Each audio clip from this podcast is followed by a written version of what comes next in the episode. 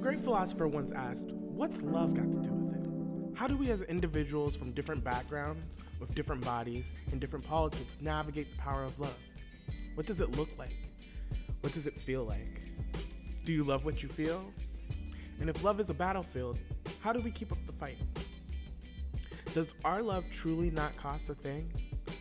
In this episode, we'll look at the politics of desire. We'll talk to Shannon and Alexis and get a view inside a queer, black, polyamorous relationship. We'll also speak to Jamal, a documentarian who's pushing back against femphobia and fatphobia with their upcoming work, No Fats, No Femmes. We'll also hear from y'all with your responses to our questions via social media on how to navigate online dating spaces. I want to know what love is, and I want you to join me. Welcome to Prismatic. I'm really worried that I'm gonna sound extra bougie on this fucking podcast. First, I'm like, I go to the Korean spot every two weeks. I go to a vegan bakery every morning. They're so cheap. I swear I'm broke, y'all. Like, don't It's get hard out twisted. here. I am broke. I'm sorry, Well. mom, dad. I'm good though. Don't be Like, worried. don't on be me. worried, but But I'm broke. but I'm broke. Um, I've been transformed. I Yes. I'm really excited. I Do you need a moment? it's I had my moment yesterday. I know you did. when I saw Lemonade on HBO. I felt like the love and the passion that she put into the project, like self-titled. No, not even self-titled. Four, which is the album that came before self-titled, was when I feel like Beyonce realized that she wasn't just like a pop star, that she realized that she was an artist with platform. And so on four, she wasn't really talking about political anything, but she did make the creative decision to do an R&B record with key changes, with throwbacks to like Boyz II Men and New Edition. And then with self-titled, she was like I can create great music but also create great art.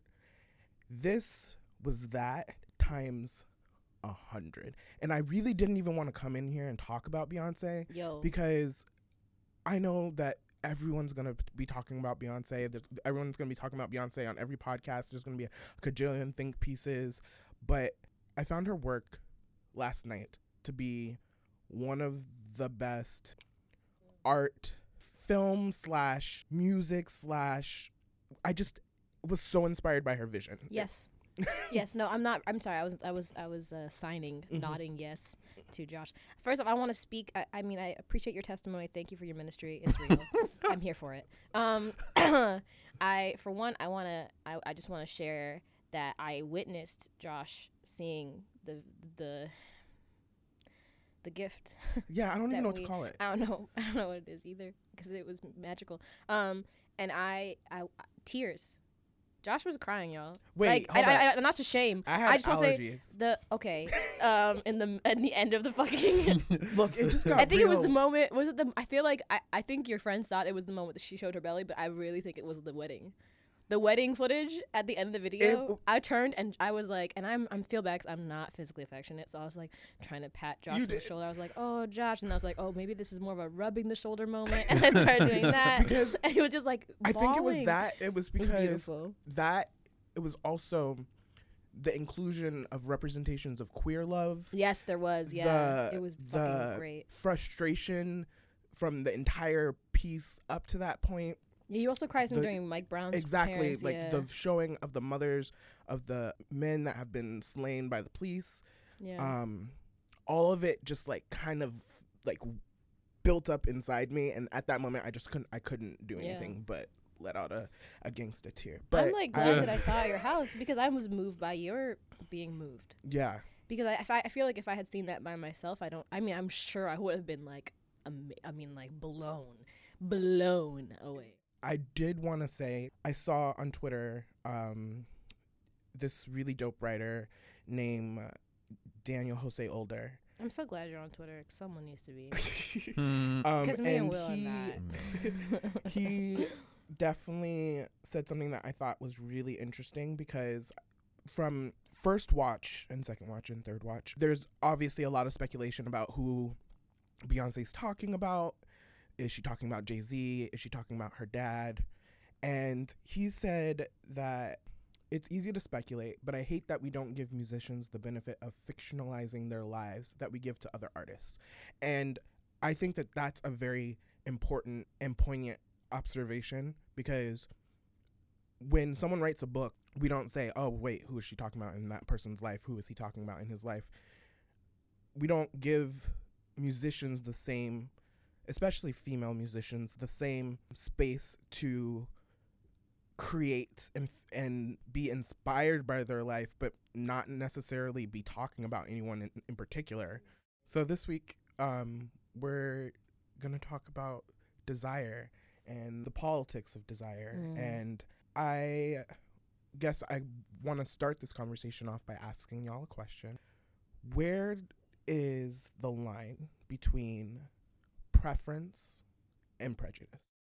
This is like fucking the nature versus nurture of like dating. Basically, Damn. solve it. Oh, thanks. thanks, Josh. Um here's the thing, like it's okay to have you know, you are going to be attracted to different people for different reasons, right? Pheromones are a thing. Sometimes you won't even know. Mhm. It'll just be like just like magic, right? Um but like Lord have mercy, have I had some really unfortunate and racist interactions with people around dating. I don't know if you guys have, but I've had some like horribly Absolutely. racist moments. Yeah, right? Like who hasn't? What am I saying? Um like White people, but yeah, exactly. That's that's basically it. Um like, you know, like I mean, I've had the usual and uh being that like people being like you're really pretty for a dark skinned girl. Sometimes one time for sure from a dude who was darker than I was. Um so what the fuck are you talking about? Um and I'm lit as fuck, so fuck you and your shadism and your colorism and your internalized racism. Like you can go fuck yourself. So like I think there is like there's your like natural interests in people and then there's like the internalized there's like the things that you've been programmed into you right, Right. so there's like of course there's like patriarchy there's um there's you know white supremacy and like what kind of beauty standards you're interested in there's like a whole bunch of like classist ideas of like what people how people should present and whatever the fuck and what's valuable and what's not I think what Josh is bringing up in terms of this line that's sort of dividing preference and prejudice is like how you begin to make those choices about Right. like who your demographics but the, will but be. your choices your choices are influenced by the fact that like it is a constant competition right like people Mhm. are in like looking at people as being in service to you at looking at, at people as these consumable like goods. You know what i mean? Like Mhm. it, it's really this commodity. What I'm really saying is that in addition to the fear, I think that it's fucked up that we now need to begin to think about who is deserving of it and like who actually will do something useful with it and will do something that will like satisfy whatever needs that we have to like extend that love in the first place. And I think that that begins to enter into a lot of questions and decision making about like all right, is this person good enough? Is this person worth it? And when that becomes like no longer a conversation about like if this person is worth it, but if this race worth it, or is this sex worth it, or is this kind of body shape worth it? When you begin to look at people and you begin to say like all right i'm going to lop off this segment of this group of people and this segment and this segment and say like they are not for me particularly because everything about them i don't know them i don't know this person from that person but because they are in this particular group they are going to espouse and generate this kind of thing or thinking or lack of wealth or danger or like sexuality that I just don't agree with. So I want no parts of it. So I'm just going to lop it off. But this is where the foreclosure comes in for me. It says it forecloses the opportunity for them to be something other than. I think that it's already hard enough to date like a dude or like a masc presenting person and like have to work through trying to explain the violence of patriarchy in my body. Right? Like you're already doing this, right? You're already participating in this thing and have this level of privilege and like that shit is hard. Now, you want me to do that and then be working through like someone who may be white and they also like have their own level of privileges and things I have to explain because they haven't lived with this experience. Like that's really hard, especially intimately. You know what I mean? And when like when like shit pops off, like the last thing I like when like when things hit the fan and I have to like and I'm like traumatized and I'm like going through some shit and I'm really sad, like fucking when like you know like I'd be hearing about like the murders of of black people or whatever happens to be like I don't want to have to like okay now I'm crying and I'm like traumatized and I'm feeling really fucked up and I have to explain to you why this is a thing and what's happening. And even if you're like the best fucking ally in the world and you've really really done your work like there's still like you don't know what this is right like you don't know what this is. And like you i already have to deal with that being you know like with masc people or men or whatever. Now i have to do double the work. Um and that's something that i don't feel like i want to do in my intimate partnerships. And like not to say that like there aren't people who are really lit and have done a lot of really great work on their own, but like it odds are not great. Can I ask like is it necessary for someone to share your lived experience to be able to like either understand it, accept it, participate in a way that is not fucked up or violent and that like in a way that doesn't like screw up what your lived experience is. that doesn't traumatize you further. I think like I think it's important that all of us understand, like, with our different levels of, of privilege and oppression, like, even if we're doing the most to be as woke as possible, we are enacting privilege by just by being, being. who we are. Like so me being like, you know, like a cis woman, like living my life with a certain level of class privilege here in the States, like I am by default mm-hmm. enacting a lot of oppression in in this country but also globally mm-hmm. right and so like i think like even if you're on your best day and you are woke af mm-hmm. you know what i mean like you will like you st- you're still like you being in the world and the way that the system is the way it is, mm-hmm. like you're just I guess I like happening. to I like to believe that it's possible to dismantle that inside of an intimate space. Like I get that there are these constructions that like say that that enact oppression on mm-hmm. people, but I feel like once you do the work of like including someone in your life and building an intimate space around them, you can begin to dismantle some of that in order to like facilitate something that is not harmful or painful or traumatic. But I think that part of and correct me if I'm wrong of what you were saying is that that is work. Like yeah. that mm. is labor. Like that is Exactly. And it's possible. if you're not in a position in which mm. you can enact that labor, then you're not in that position and it's not within your realm of possibilities. But I don't think that it's saying that it's not possible. Mm-hmm. It's just I think we need to acknowledge that people have to work through their own things and the things that they've they've been told since they were kids and all this their history in order to get to a place in which that is something that they would even be able to do. So I think that that's beautifully put and I think that that allows for this opportunity for us to understand like where preference begins to come in and we begin to be prejudicial about who it is we're going to or how it is we begin to make the decisions about who we're going to do that work with, right? And I guess I'm just trying to I'm trying to allow for this opportunity for okay, let's see once we are in a space where there are where there's community or where there's fam or where there's someone there or people there who get it who figure it out or who have made sense or who have demonstrated to you in some explicit way that they are not about the fucked up what would that look like? What would like getting it look like? Like if you were gonna like mm-hmm. yeah what would getting it look like if you were with a partner that was for instance white? Listening listening is a really big part for me like if you're in a relationship and you are in a relationship with someone from a different background than you, whether that's like whether that's religion, whether that's race, whether that's a state, like what you won't do is tell me about what it's like to be me. Like you're not gonna tell me about the black experience. You're gonna listen to me when I feel like I'm at the point in which I can explain it to you. And you're going to make yourself available to to take in the the to take in the word from the source. You know what I mean? So like listening is and then I mean that's like what a lot of people say is a really big part in being an ally is your voice isn't the one that's heard. Like you are listening to the group that you're being an ally to.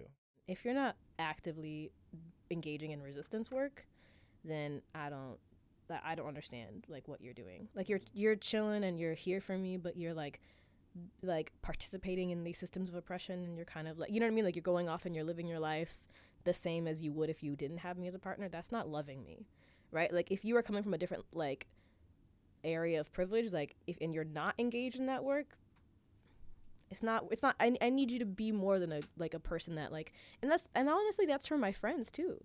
Like those are the people that i'm in community with. Like if you're not like i'm supporting you. Like believe you me if you're my friend and you're coming from a different like area of oppression like i'm doing i will do the work. I will do the work to understand where the fuck you're coming from because i think that's what a decent friend is. And i will also do the work of like if shit pops off in your community i will be there to make sure that like shit's okay. Like i'll be on the front lines because that's the fuck i am and if I if I demand that of my friends, I better as fuck demand that for my partner. Like you're my partner in this life. And especially like God forbid we have kids, you know what I mean? Like, okay, so now our kids are here. Are you doing the work to make sure our kids are cool? Or are you chilling and doing you and like praying that it's okay? Like it's more it's more than just like being like I mean, this is I guess the difference between like a partnership and like someone that I'm just like you just happen to have a relation with, right? Like if you want to be my partner in life, like you better be ready to step up. So listening, work, being activated, being woke as fuck in some sort of iteration. Like these are like some of the core qualifiers that we're saying needs to be present in someone in order to not enact some sort of perpetuated violence built upon capitalism or whatever the fuck systems exist in the spaces that we live in, right? For And o- us. For us, and I also think no, that, I un- wait, wait, wait, wait. I understand that, and like what I'm also trying to say, or what I'm trying to put in here now, is that like, how then does that become observable without like engaging in conversation? And what I'm saying is like there is this wall, this line, this whatever that we constantly come up against about choosing who we have in our life. I don't think that we allow we like the uh, the like objective we don't allow the opportunity to like enter into a conversation to begin to understand it. I think like people say like nope because you have this marker upon you, this marker of being a man, of being a woman, of being queer, of being black, of being disabled, of being whatever the situation might be is you I don't want to have the conversation. I don't want to figure it out. You just go over there and stay over there and I'm going to stay over here because I can't deal and I don't want to do the work. I don't want to give you the opportunity for you to explain to me that this is the work that you could do with me. I think that we have to acknowledge that we live in an incredibly violent world. Right. We live in an incredibly violent, toxic world right now, right? That like, and for me as like a black woman, Mm-hmm. like that I have to deal with every day, Mhm. right? Right. Like that I have violence enacted on my body every day. So like do I have the space and time Or to bandwidth. sift or bandwidth to sift through the majority of people who will not do that work with me? Mm-hmm. Like let's just be let's be real here. Mhm. Like most people, like the 99% of people who are out there are not going to do this work and are not interested in doing this work and also don't aren't interested in me. Right. Like let's be real. So like at the, so at the same time like nah, I don't I don't have the capacity. And I think a lot of people like me don't have the capacity. And I think that's okay. And I think we mm-hmm. should we should allow that to be unfortunately the case. Like I think there has to be a lot of work done in the world to make it so that we can just like be kicking it with all of us and mm. also to not have like let's not pretend like I mean like we talk about safe spaces or safer spaces, right? For different identity groups. Like it sucks. There's so many spaces that are like only for queer people. All these spaces mm-hmm. that are only for people of color and like you know like in my intimate relationships that are only for you know certain kind of people that share my my my background, right? Mm-hmm. Politic. my politic, who the fuck I am. And like it's sad that we need that space. It's really fucked up that we need that space for our identity group to feel like safer for a mm-hmm. moment. It's sad that I need to have these kinds of people as my only option for intimate partners. But unfortunately, that's the world that we live in. And I don't think that it's an indictment of you at all. Like I think it's an indictment of the society that we live in. Right. What scares me is that so often it is like, oh my God, tell me how many times people like come for black women being like, well, you only want this kind of man who has a Right. job, who acts like this, who Right. makes this much money, who treats you like this, da, da, da, da. like you should just settle for whoever the fuck. Like, I'm sorry. Like, I think it, I think it's very, it, and that's not the same case at all.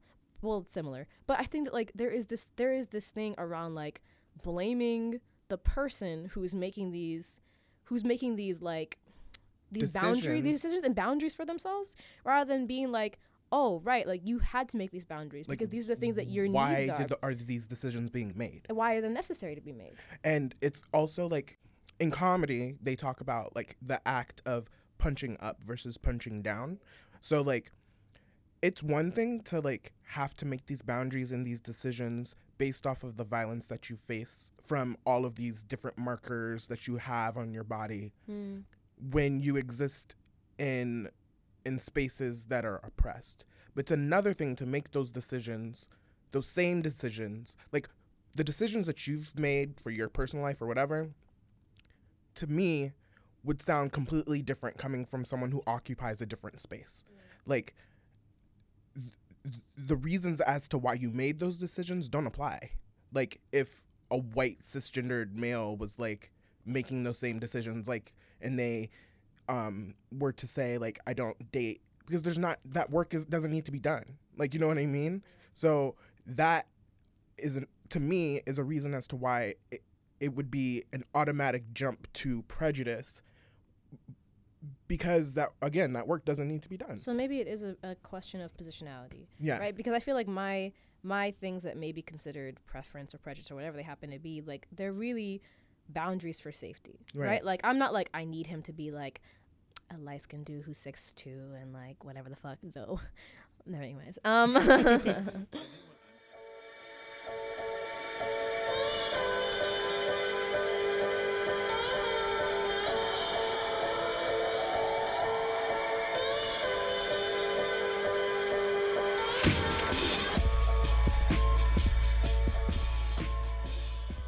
I had the opportunity to talk to Shannon Sherd and Alexis Minna, community organizers and artists, about polyamorous relationship models. We tackled sex, commitment, communication, resistance, and so much more. In fact, I'm just gonna let them tell you. Don't don't come into polyamory thinking it's about sex. Yeah. Polyamory, a component is about sex, but th- for the most part, it's about building deeper, lasting, intimate relationships with people with more than one person who you feel love and connection for. Mm-hmm. That's what polyamory is. If you're just out here trying to fuck, you are a hedonist, and that is okay. Live your hedonist lifestyle and be that. That is cool. We out here. We're, we. I'm. I love to get down too. I will see you at the sex club, homie. But don't go around talking about you polyamorous. That's not what it is. So that's how I walked into our relationship. Exactly how he described. So I had a lot of learning to do. I mean, I still do. We all do.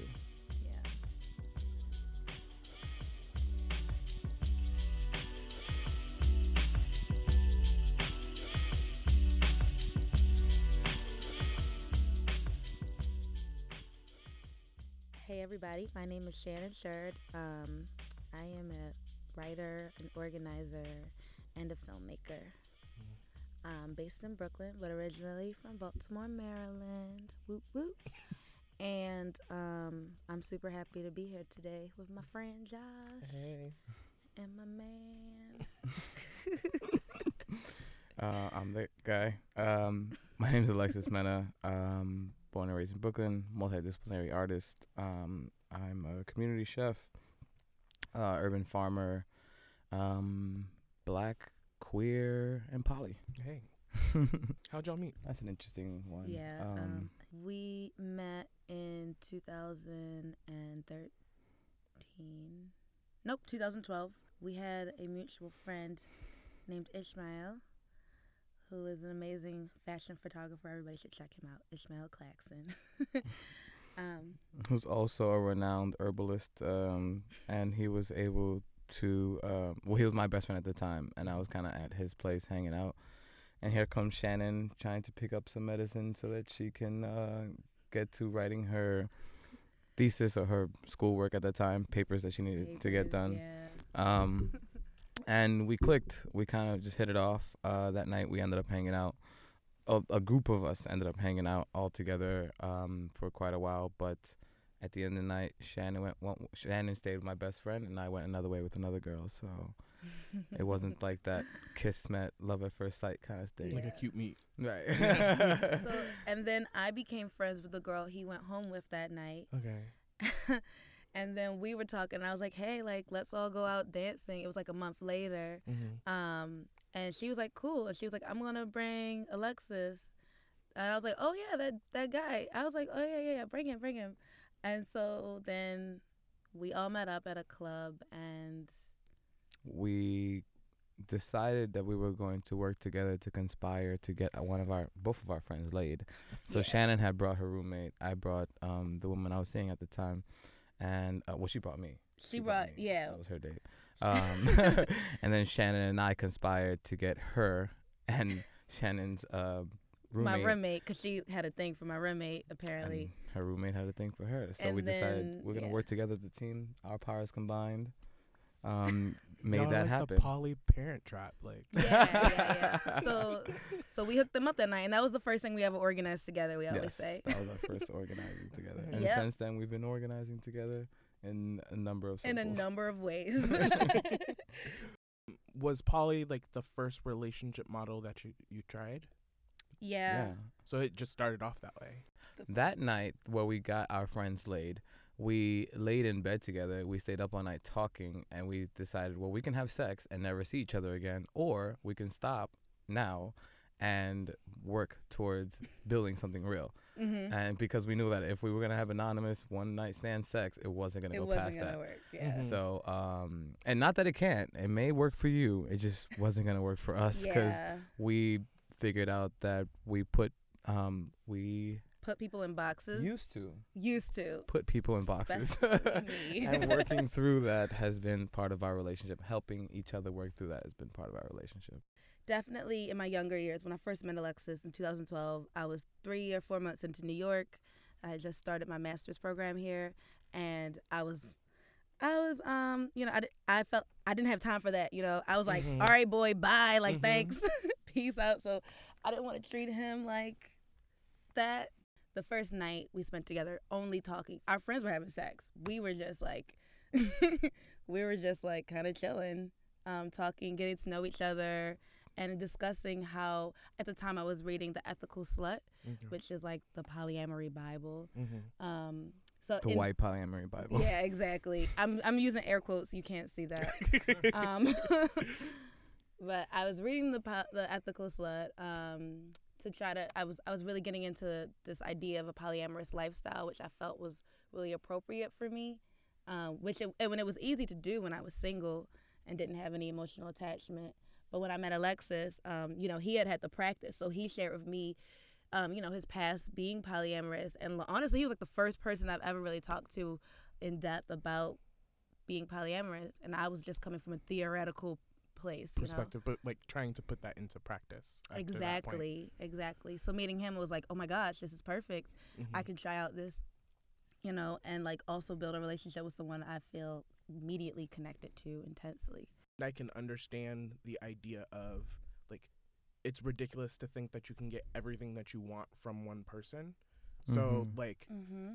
like with your friends, right? Like you have your friend that you can go out with, you have your friend that you can like kick it with, but you have to be in a group situation. You have your friend that you go to for like deep advice. You have your friend Yeah, that you exactly. go to. So, but like to me, that's compartmentalizing, right? So well, like, I, I- I feel like there's one you have to realize that each one of those are intimate relationships. So some people who are practice who are not outright familiar with the term of polyamory already practicing polyamory in some ways because they have intimate, sometimes as we call it, friends with benefits and other types of relationships in our lives that we are carrying very intimate, very delicate, sensitive conversations and relationships with these people, but not treating them as uh, a typical, the typical girlfriend boyfriend um, heteronormative bullshit. But I think that Mhm. like um, what we've come to understand is that we are all socialized into these um, into the behavior compartmentalizing of the dichotomy of like you're either in a relationship or you're single right. like as if like um,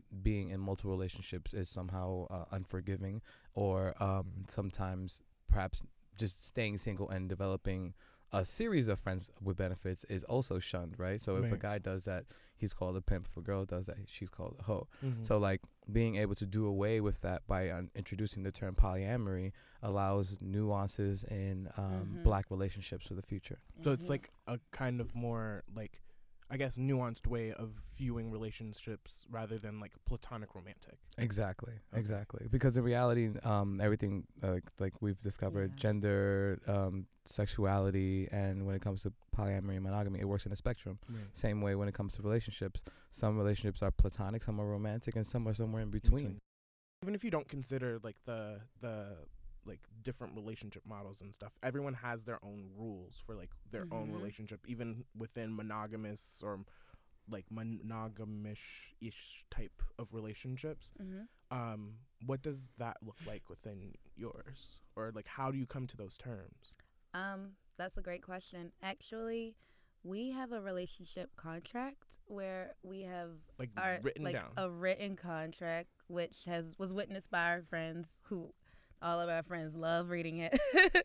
um but yeah, we have a written contract which basically states how we're going to treat each other, how we're going to respect each other, how we're going to um, show our love or our uh, you know our displeasure with the other, and what rules um, we want for our relationship, um, what boundaries we both are comfortable with, and they're very they're they're different. You know, I would say on the polyamory scale, I'm probably a lot lower than Alexis when it comes to emotional intimacy, and he really needs emotional like he he needs more emotional intimacy than me. Where Tell um, them, tell them what the other side of the scale is. on the other side of the scale is is sex, Hedonism. sex hedonism. Mhm. I'm more on like that side of it. Um, quicker, shorter encounters. My feelings can get hurt, or they did get hurt. You know, when early on in our relationship, when um, you know, just I'm like, why are you texting this girl? Why? What are you telling her Like, you're not telling me? You know. But then I realized like. I can't be everything for him. I'm, I'm honestly like not that. I mean, I'm I'm opening up to other sides of myself now, but but if someone else can meet him in a deeper place spiritually, for instance, or emotionally than I can, it's wrong of me to uh to to to prevent him from from going that deep with someone else. If that's what he wants to do, I want him to be as free as possible. So these are like the type of things that we that are written down in our contract, I guess. That Um, sounds just like a super healthy thing for anybody to be in. Yeah, anybody to do. Like Some to- friends need, need friendship know? contracts. Yeah, exactly. because yeah. a lot of us are This involved in what I abusive. want, This is what I I This is can't what I want from you. This is what I can't take. Are there amendments to the contract? Always. Oh, It's- yeah, It's, it's, it's a working. It's a working um, document. Piece. Okay. It, it exists in the cloud. It's actually not written down, so it's Okay. not um, concrete. Okay. Um, and the fact that it exists in the cloud, it means that we are constantly um, reviewing it, constantly bringing Mhm. up. Instead of having arguments, the first thing we do is we sit down, pull up our relationship contract, point to the stipulation that we feel like one has violated, and we have a try to have as much of a conversation as we can. Um, a lot of the times, both of us either have to take a minute or we have to be like, hold, hold on, I'm getting really defensive. Or we call each other out, look, you're getting really defensive right now. Let's both walk away right now and just take a minute and come back to this in a few minutes. And we'll Mhm. go and we'll like take a shower together or like do something intimate so that it can dissolve all that negative energy and then allow us to come back to a place.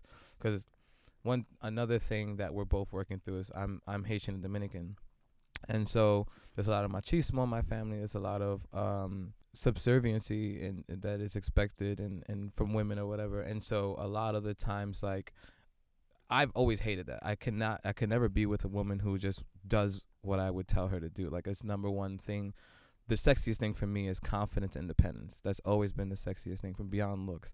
And so when I met Shannon, she was very independent, very outspoken, and I I loved that immediately. Um, she was actually commanding most of the conversation that night when we uh, my best friend's house Mhm. and um it was a fucking turn on and so when i finally got to understanding um how i have been socialized to believe that an outspoken woman is a threat to my masculinity i had to unpack that and i had to learn that this is part of me growing as a man and me growing in my polyamorous self in uh, my relationship to allow my partner to be as much of herself as she can um, and that to me is the sexiest thing. Um, it causes compersion. Compersion is a term that we've trying to get more people familiar with, which is the opposite of jealousy. Is um, finding pleasure in seeing your partner find pleasure or um, Mhm. you know Happiness. happiness. Yeah. That leads me to ask, like, how do you manage the compersion, jealousy? Like, is that something that's always come easy to you, or is that something that you have to work on? Alexis is a pro at managing jealousy. His jealousy. I will say that. I, I I don't I think that when she refers to me being a pro is that I and this is with all my emotions I am able to allow myself to feel and to better understand them without immediately reacting. Oh, So you're- I you're can- better than me. it's written all over my face. Like I have the fuse of like nothing from my my brain and my heart to You my can't face. let I it- can't. I, I have no poker face. Yeah. I don't either. I do not have a poker face either. And I do feel jealousy. I feel it often, but I also have I'm working on like reacting better, you know? Um because I find I I found myself getting less and less jealous. I know like this is unbelievable, but since we've been together to to right now, um I've That's true. steadily been I getting agree. less jealous and reacting better, um, and trying to sit down and understand my jealousy, because deep down inside, the thing about jealousy is that it's it it it's a teacher. It teaches you about the things you feel like are missing inside of you, Ashe. That's a word. and Ashe. it's scary for most people. The reason why we go blind, I think, with jealousy, um, is because it's scary to look inside yourself and want what someone else has, and you don't even want to admit it to yourself. It hurts, but if you're willing to do the work and sit there and understand it, um, you can figure out two things. I think one, either that you want to make a change in your own life to be better, to be more of something, or either that that's not for you and you're just like freaking out, like I can't be Beyonce. I mean, Nobody I, can be Beyonce. Nobody can be Beyonce. One of the things I had to think about um, with Alexis was why do I feel more uncomfortable or like why do I feel more immediate jealousy when he's dating a woman versus a man? Um, you know, I don't feel that threatened by if Alexis dates a man, but whenever there's a woman, I always feel like some type of way, you know Mhm. no matter who she is. Um, and I have to sit and kind of think about it. And a lot of it is because as a woman, I'm taught to see other women. Well, not taught, but we're socialized into like seeing every woman as competition. If I hadn't already stopped looking at other women as competition before Alexis, I would have been in a worse state because the initial reaction, regardless of how like you know, um, communal and loving I can be, is I I could I, I still fall prey to the traps that have been um, embedded in my mind from a young age. Um, so I have to be very, very, very aware of when I'm just coming from a place of hate and jealousy versus when I actually need to do like more deeper internal work um, to to just come from a place of love always. What's interesting is that like when you think of polyamory, especially like with how it's depicted in the media, like there are it's usually very white, White, affluent, mhm. um, young type of bodies that occupy those types of relationship models. Mhm. and within like depictions of people of color, especially women of color, especially black women of color, Mhm. um, scarcity and finding a man is, is like the norm. it well it's like it's something that is like there are self-help books written about it there are steve harvey comes out with a new movie about it every freaking a couple months Steve Harvey. um so the idea of love being zero sum right. is is really interesting It is, um, and it's it's something that um, I've kind of lived with in the back of my mind my whole life. Um, it's why uh, it, it's something I've lived with, but at the same time, I have never felt like I wanted to accept that. Honestly, I never wanted to accept that narrative for myself. Um, so I chose at a very um, maybe when I was about twenty. I broke up with my high school sweetheart. We had been together for three years. I was about to go abroad to Egypt, um, and I broke up with him. And I decided because he wanted to marry me immediately after college, and I was like, no. Um, and I decided that I didn't. at 20, again, I was young. I decided I didn't really want love, and I just wanted to have like a great career. I was in my Sex in the City. I had just started watching Sex in the City. okay. I was like, I'm just gonna like be fabulous and travel and have a great career and just, you know, basically be like a Samantha type who Mhm. just like, you know, love him and leave him. mm-hmm. And um I always I told Alexis like um, the song "Fire and Desire" by Rick James and Teena Marie is like I, I was Rick James though uh, when I met him. And I'm Teena he turned on the fire because I like didn't know I could love. I like had cut myself off from love because I felt like I wasn't ever going to find a partner um, who could actually let me be as free as I wanted to be and do the things that I, you know, like and live the type of life I wanted. And so I decided to just, you know, forgo love until I met Alexis. like one of the most the best things about being in a relationship with Shannon is that it's the most challenging thing in my life, and because it's the most challenging thing in my life, this is one of the most this is the most growth I've ever experienced in my life, and so if you're living a super comfortable relationship and y'all just living that comfortable life, I'm I feel bad for you. I mean like kudos to you. I hope it's a cute Instagram that you got going on, but in reality, I feel like unless you are going through strife, and by strife, I don't mean abuse. If you're going through abuse, look for help. That's not what I'm talking about right here. The there can be strife without abuse. There can be growth without the need for abuse. Um, people can challenge each other without physically or emotionally hurting Yes. each other. Right. We need to find that common ground where we stop speaking from a place of resent and hate and and judgment Mm-hmm. and uh, what's my number one complaint about you? Shame. Um, Shame. shame. we need to stop playing, coming from a place of shame because these are conditions that we learn from our parents. How we treat Oh, our yeah. partners is how our parents treated us. So if you were shamed your entire life, if you were taught with a heavy hand, that's how you're gonna treat your partner. But your partner may not be coming from the same place. Your partner may be coming from a household where they were talked to, where they were um, expected to be held accountable for their actions. And if you're not, then there's gonna be a lot of strife there. What tips do you have for people that might be interested in this type of relationship model?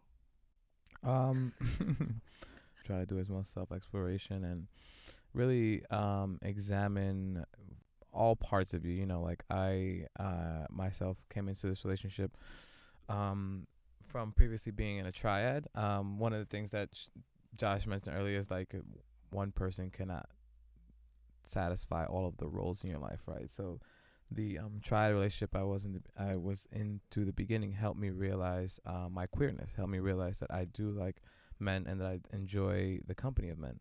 And so during that time frame there was a lot of resist internal resistance inside of me because of the machismo that was built in inside of me through uh um you know social obligation and and family uh conditioning um that I had to unlearn, that I had to unpack, and caused people around me a lot of pain, um, and myself a lot of pain. But until you go through that pain, um, you can never really come out the other side who you truly are. The second thing is like intention, right? So don't ever think that you can help another or guide a person into polyamory, right? I am firm in being queer. I know that I am within. I'm sexually fluid. I'm a cis male, but I respect those around me, and I'm comfortable with um ex- exploring and talking about the subjects that are the nuances in black um sexuality you need to make sure that going into a polyamorous relationship that you are working with someone who's also comfortable with that um i think that all too often we try to get people to convince people to follow us down this road um without giving them actual time to do their research to to um really listen to their heart to see if this is what they want. You can't train someone to be polyamorous. You Mhm. can't convince someone otherwise. Mm. Every situation, every relationship is so different um, from the other. Um, in my poly in my poly triad from my previous relationship, we all lived together for a short period of time. Um, but in the beginning of the relationship, we I would they were living together. They were a couple. So this girl picked me up at a club, brought me home, and then told me, "Oh, that's my boyfriend. He's gonna watch us." And was like, I was like, "Oh, mm, I don't know about that." Mhm. But him and I got cool, and then like we we developed a relationship, all three of us. Um, but we also gave each other the freedom to play outside of the relationship. So again, there was a primary relationship between the two of them. They opened it up to me to be part of their triad, but each one of us were allowed to go outside of the relationship to do our own thing as well. So again, it's very it depends on the terms and conditions that the people involved. There are closed absolutely there are closed triads, there are closed quads, you know what I'm saying? There's like there are couples in Texas right now who are co-parenting um, maybe three or four couples are involved and they're just a closed unit you know so it, it looks it looks like what you want it to look like and understand that just like you can la- map out your life you can map out your relationships as long as everyone in the room or who is going to be on that map is involved in the creation of it. One of the things that our um, monogamous friends really talk walk away with from uh, Shannon and I relationship is the fact that we are willing to communicate at a higher degree.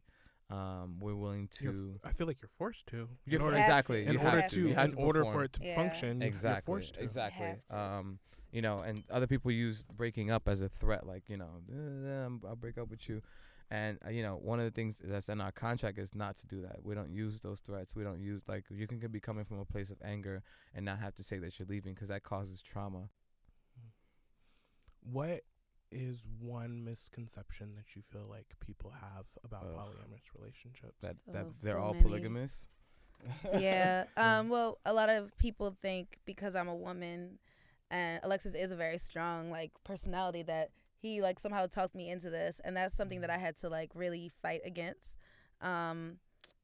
You know, and that i don't let you to do you Yeah, I Yeah, I definitely do me. And also I I was into this lifestyle before I met him. Uh, well, in theory again, but I was Mhm. like, yeah, I'm really about this. Um but yeah, so I one of the misconceptions is that I'm somehow being manipulated into this. That is a falsehood. was that a hard conversation to have with your parents or Oh Like- god. actually was- my mom is actually the most understanding person my in mom world. tried to uh anoint my head with oil. I'm not kidding. I know. um she found um actually fun story my mom found our relationship contract because she likes to go snooping through my stuff when i come home. It's cool. I always expect it. But that time i wasn't prepared because i didn't have it hidden.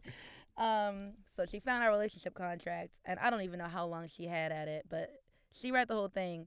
And she is a my mom is a very sweet quiet um very just open-hearted person. So she's she wasn't coming at me crazy. She was like she was kind of like shaky and like Shannon, are you really doing this? Like she was very weepy and it made me weepy too. And I was just like she was like, "You know, you know how I raised you and like you know what the Bible says, you give yourself to your husband, just one man and my mom is coming from a place where she got married at 19. She's been with my dad for 41 years.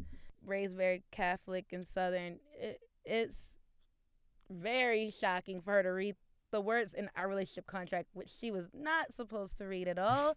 but again, she knows every detail of our relationship now. Um, yeah, it's very hard to have those conversations. Um, I think she walked away not feeling that easy, um, to be honest. I know she probably prays about me um, about that, but she is very accepting. So I love her for that.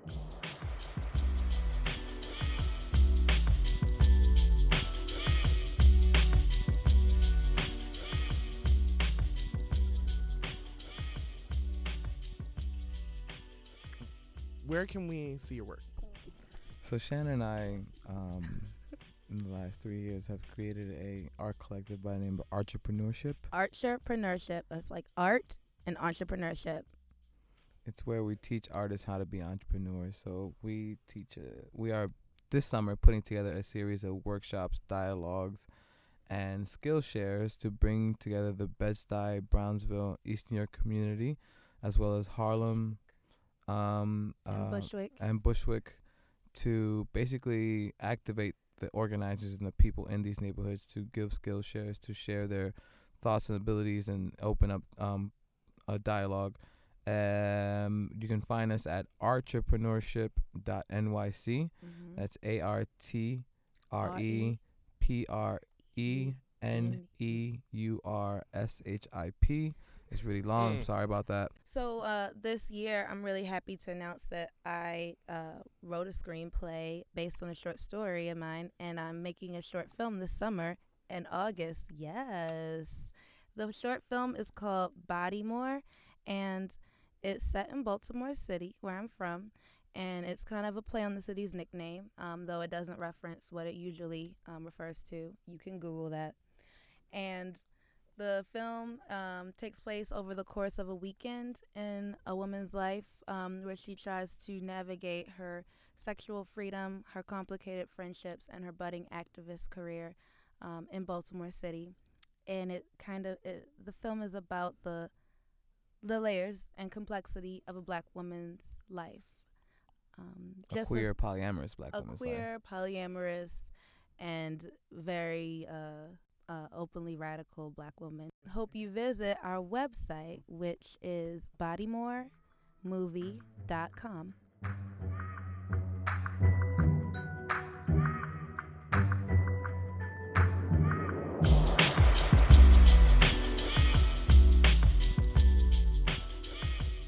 it's getting heated. We are going to continue this conversation on desire with a very special interview oral history thing with Jamal T. Lewis, a cultural worker, emerging multidisciplinary performance artist, and documentarian. Jamal's work interrogates and explores identity formation, ugliness, desirability, race, class, gender, and sexuality through a black queer feminist abolitionist lens.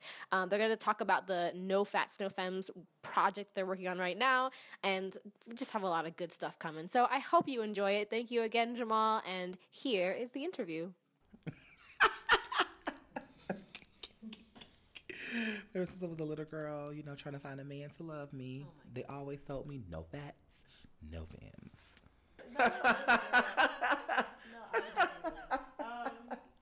So I feel like there has been really interesting responses. On the one hand, people are like, "Wow, like it's it's about time that the gay community talk about this um, issue that has been an issue for a very very long time." And some people are like, "Wow, like it, it feels good." To see like that somebody is kind of like you know giving me language to express like things that I've been wanting to express for years, things that I've had concerns with, um, even if it's performative or not. People, you know, are happy that somebody is talking about it. On the other hand, people are just like, so the fuck what? Like, go where you are loved. Like, you know, like everybody is not gonna like fat feminine people, and like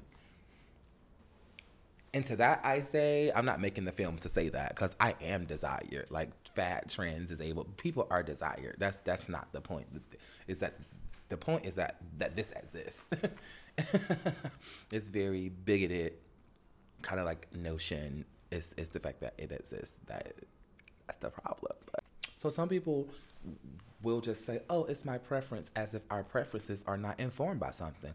I, I have to be honest about you know things that I prefer are informed by the things that I've seen. So if I say, "Hmm," I only like hot wings or, or I only like hot Cheetos for breakfast. It's because I grew up eating, you know, I grew up having access to hot Cheetos. I didn't have, you know, um, I didn't, I didn't have all of these. Uh, I didn't have Chick Fil A sandwiches in the mornings.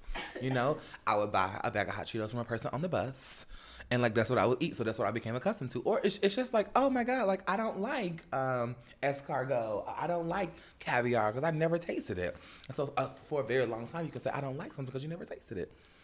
So it's just like um, I think our preferences are informed by like what we like, like are I think comfortable with and, and like what we have grown convenient with. So it's just like I can, I can say for a very long time like oh um I don't like like people who are are like dark skinned and tall because like dark skinned tall people are just like you know um, mean to me or something like that. I don't I don't know. I mean it, it can just go it can go either which way, but it's just that preferences are informed by something. They don't go uninformed. Desire doesn't go uninformed. It would- It would be more honest. People just say, "Listen, I understand how systems of oppression impact people, how in, how how they impact our desires, but listen."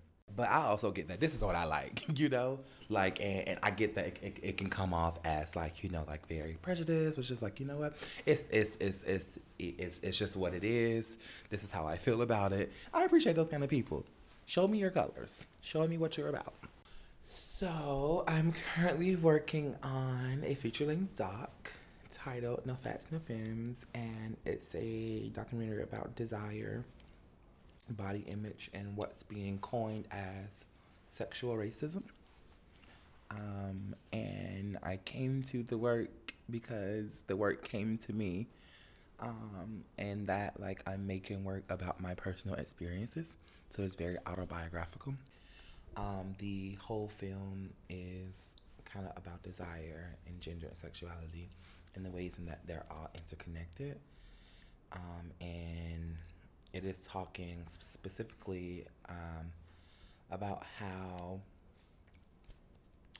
I think the world around us and the media that we consume um, and the ways that we are taught things around gender sexuality, how those things, how, how those, how those things um, deeply impact how we shape and see our own desire.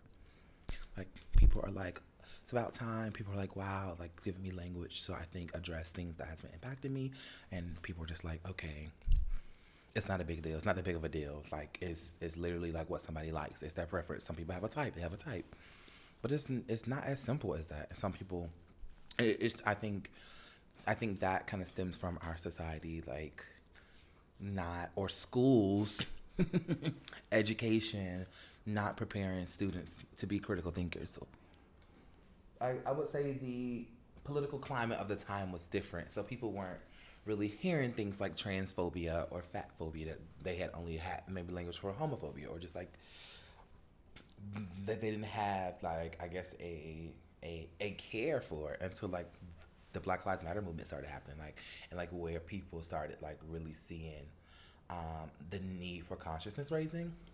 Um, often people don't move on things until they deeply impact them.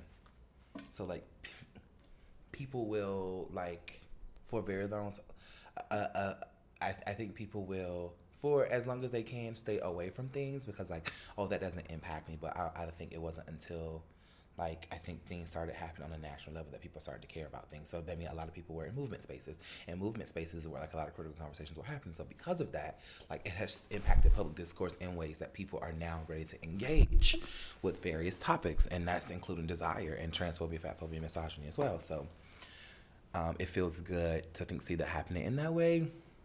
Um, so um, for a very long time, I felt like I was only talking to queer, gay, same gender loving LGBT people.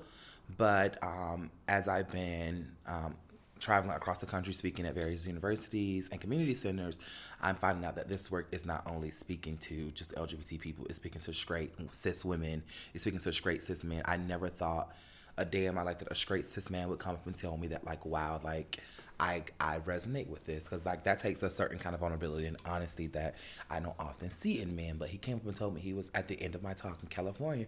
This dude stopped me. He was just like, "Oh my god!" Like I, I didn't know that this kind of thing existed in, in in like queer communities and queer spaces. But like I experienced this in dating as well. I experienced when I you know go out in the world, move out the world as a fat man. Like of course I had like I'm in community often with black women and they tell me like how my work impact them, but like I never knew that it would touch people in the ways that it has. So it really what that says to me is that like this is it it it, it affirms I think where I am in my critical thought in that like this is not just like a thing that is particular to queer communities and that's why I really wanted to do the project because it's really I think critical for us to understand that desirability politics really um, often impact our lives beyond the bedroom and that for a very long time i think issues around sexuality like been relegated to the bedroom only just like issues I, I think talk around sex right? Oh you can only talk about sex in the bedroom because like that's where it only happens as if those things are not you know like things that impact our day-to-day lives on a daily basis impacts how we understand gender. But I've, i think I've learned something from like all of the people I may have been like in sexual relationships with that taught me different things about myself or like helped me understand like things that I've been trying to, or points that I've been trying to make with around desire and sex and gender. I love sex. I like my ass slapped. I like bite my neck, choke me with my consent. that's why I can talk. That's why I talk about it and make work around it because I feel like I'm always having sex. It's so important to my wellness. I th- I think that everybody wants love. One, no matter how they show up in the world along a, a gender continuum spectrum or whatever. And I think that everybody like wants to be affirmed from in what pleasures them. To be honest, it's ve- it's really those two simple things like away from everything else, external pressures that may impact people's lives. People just want to be loved and they want to they want to give love and be loved. And and that be okay and that like, you know, that they want to be affirmed or want people to affirm like what pleasures them instead of shaming and judging them for those things. So as you have sex with people, like I'm not sure if you have conversations afterwards, but I'm often having conversations with people after we have sex, and I just learn things about their life, and and and uh, about their desires and like how they ended up desiring me. I, I ask questions. I ask those questions. Okay, cool. One because I just always find myself like treating sex people I have sex with as, as research subjects, but pay that that that's a whole nother story.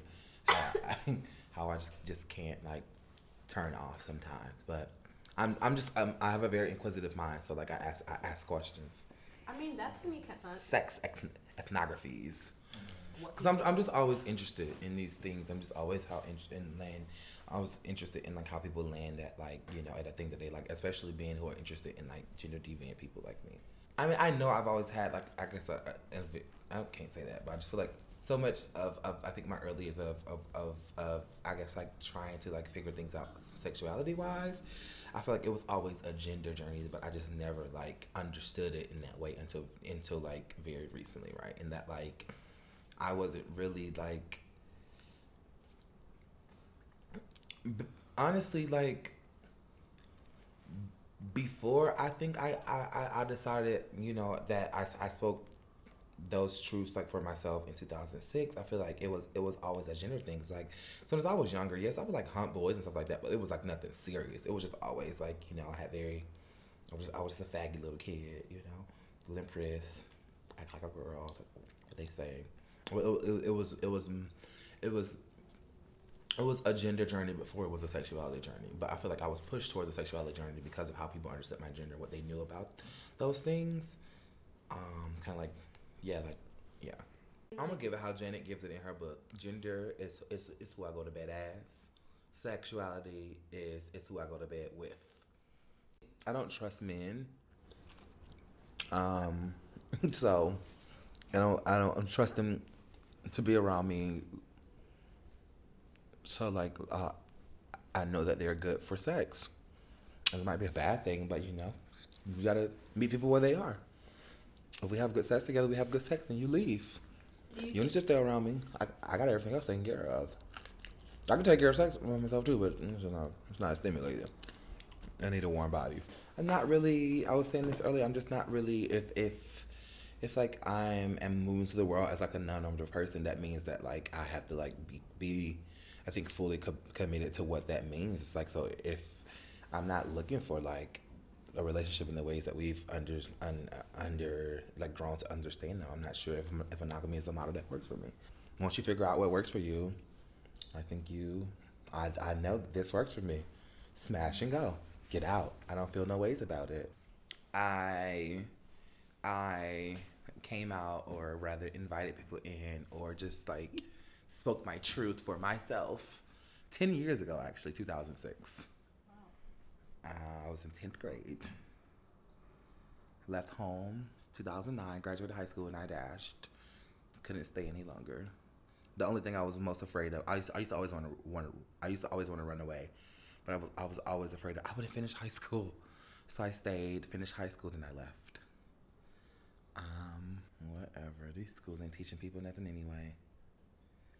Um, I, I left home, kind of like couch surfed with friends for about maybe, which is homelessness. Um, couch surfed for about maybe a few months until I started college. Growing up, I feel like growing up and through like much of like like high school and like after high school, I just feel like people or, or so much of the world, I think, like pushes you away from yourself. And I feel like it wasn't until like I, I, I realized that like I was all that I I was the only thing that I had like to hold on to in this world. Like the only thing that I can like like have agency over was myself. So I, I I learned then in that in that very like hard moment to one I think invest in myself and and do like some self healing work. So often like talk about like how um how like when I left home is like when I made the decision to live for me. Um and to move throughout the world in ways that pleasured me. Um, and when I did that, like everything around me changed. So like I didn't see things the same way. Um, cause like if if you are telling me that like I have to hate myself and like kill parts of myself like just to like move throughout this kind of space or move throughout the world in this kind of way, and succeed in this kind of way, I'm not gonna do it. Like, cause I've spent enough time alone to know like what makes my like soul come alive, what makes me, um, I think what like really intrigues me and like what like lights a fire in me and makes me want to like move on something. And um, yeah, it was just it's, it's really like spending spending a lot of time um, i think investing in myself and like listening to myself right and learning to trust and, and learning learning to trust the knowledge like i think deep within my bones um, and and and not like like understanding it as dumb like which is what a teacher may have told you in elementary school right like that you're never you know that your thoughts are not worthy. Um, it's just one believing that like what i have to say is worthy and believing in it and and putting it out in the world like whether like it's received or not right? It's put you put it out there because like you believe these words to be true. Um and also just having like a really good support like having very supportive friends mentors chosen family. Oh. it took for me to go through some shit right? And, and it's just like it's just like um i feel like one there and that's why i always say it like in this project i think there's something to be learned from what we are most afraid of. And i feel like oftentimes people are afraid of like struggle or just like not not succeeding. They're afraid of failure. So because i have experienced failure and struggle in my life many times i feel like every time taught me something about myself. And um i'm grateful for that because like it it is i think it was formative like to the person that I am today and the voice that I have, right? It was going through shit. Not that saying that people got to go through shit just to have a voice, but I'm not saying that at all. But like, that's what helped me to I think believe in myself and to own a voice, cause like you gotta have a voice in this in this crazy bad world.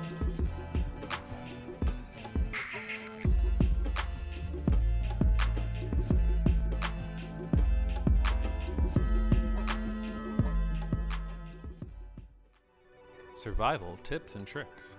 How do you navigate the world of online dating? What's some advice you'd give your younger self?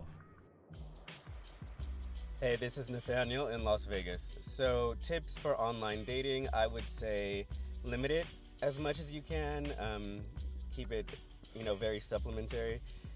It can work. Online dating's cool, but it can also be a very like harming and triggering place and toxic.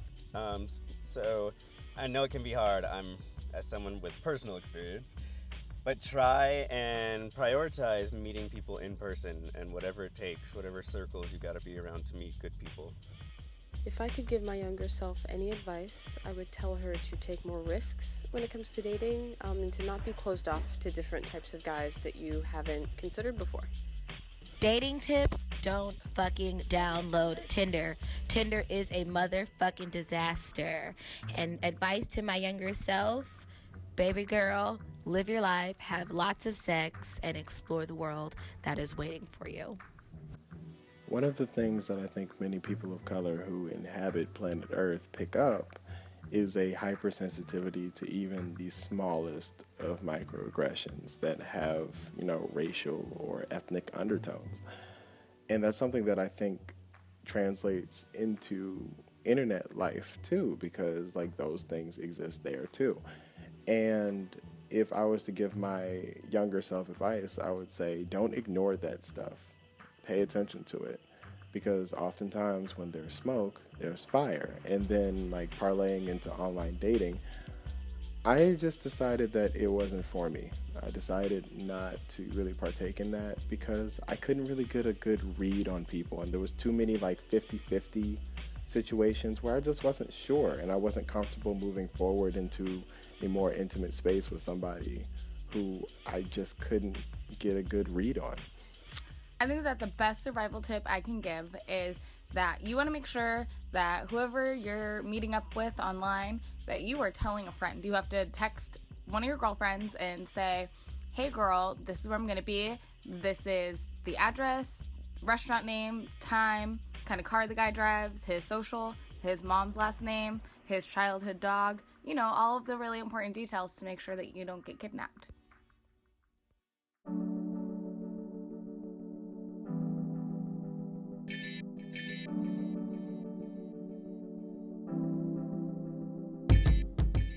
Thank you for listening to Prismatic. You can keep today's conversation going online by using the hashtag It's About to Be Lit. Prismatic is more than a show. Prismatic is making and transforming space space that we live in, work in, and see ourselves in every day. And for every space that tells you you're not beautiful, that your body doesn't make sense, that this is an exclusive party and you just aren't welcome, well, come here.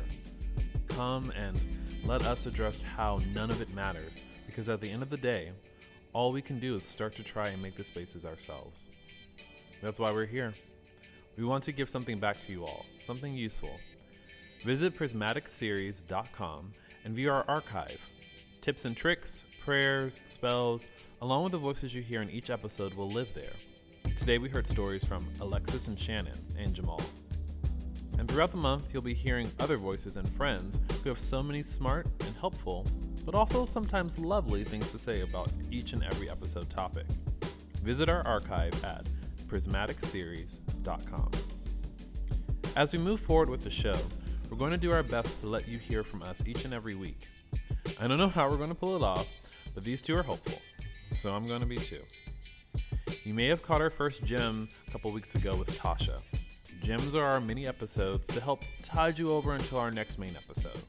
There are little gems of wisdom or hope or something hopefully sorta kinda relevant. If you want to catch everything we're doing, make sure you rate, comment, and subscribe to us on iTunes. Oh yeah, did you hear? We're on iTunes, but also Stitcher, Podomatic, SoundCloud, Acast, just everywhere. Follow us on Facebook, Instagram, and Twitter too. You can find us by searching for Prismatic Series, and feel free to write us at prismaticseries at gmail.com. That reminds me, we totally want your voices on this show. Each episode, we put out a call on our social media with a prompt for how it is y'all deal, because uh, we certainly don't have all the answers. If you're interested in hearing your voice on the show, email a voice memo to us and make sure you tell us which prompt you're responding to, and we may just pop it into an episode for you to hear. Again, that's prismaticseries at gmail.com. If you want to know more about who we are and what we're doing, check us out on all the social media stuff. Sagay can be found at As Told by Sagay on Instagram primarily. Yeah, that's right. Josh is at Regarding Josh on Twitter and Instagram. And I'm at Will Not Go Quietly, just on Instagram. Supreme thanks to Ahmed Ashur for in studio audio production and editing. He helps this train keep on moving and often stops us from dissolving into tears. You can find Ahmed on Instagram at Ashur, that's ah.sure. The music you heard today was from I Bang Loud. Find him on SoundCloud.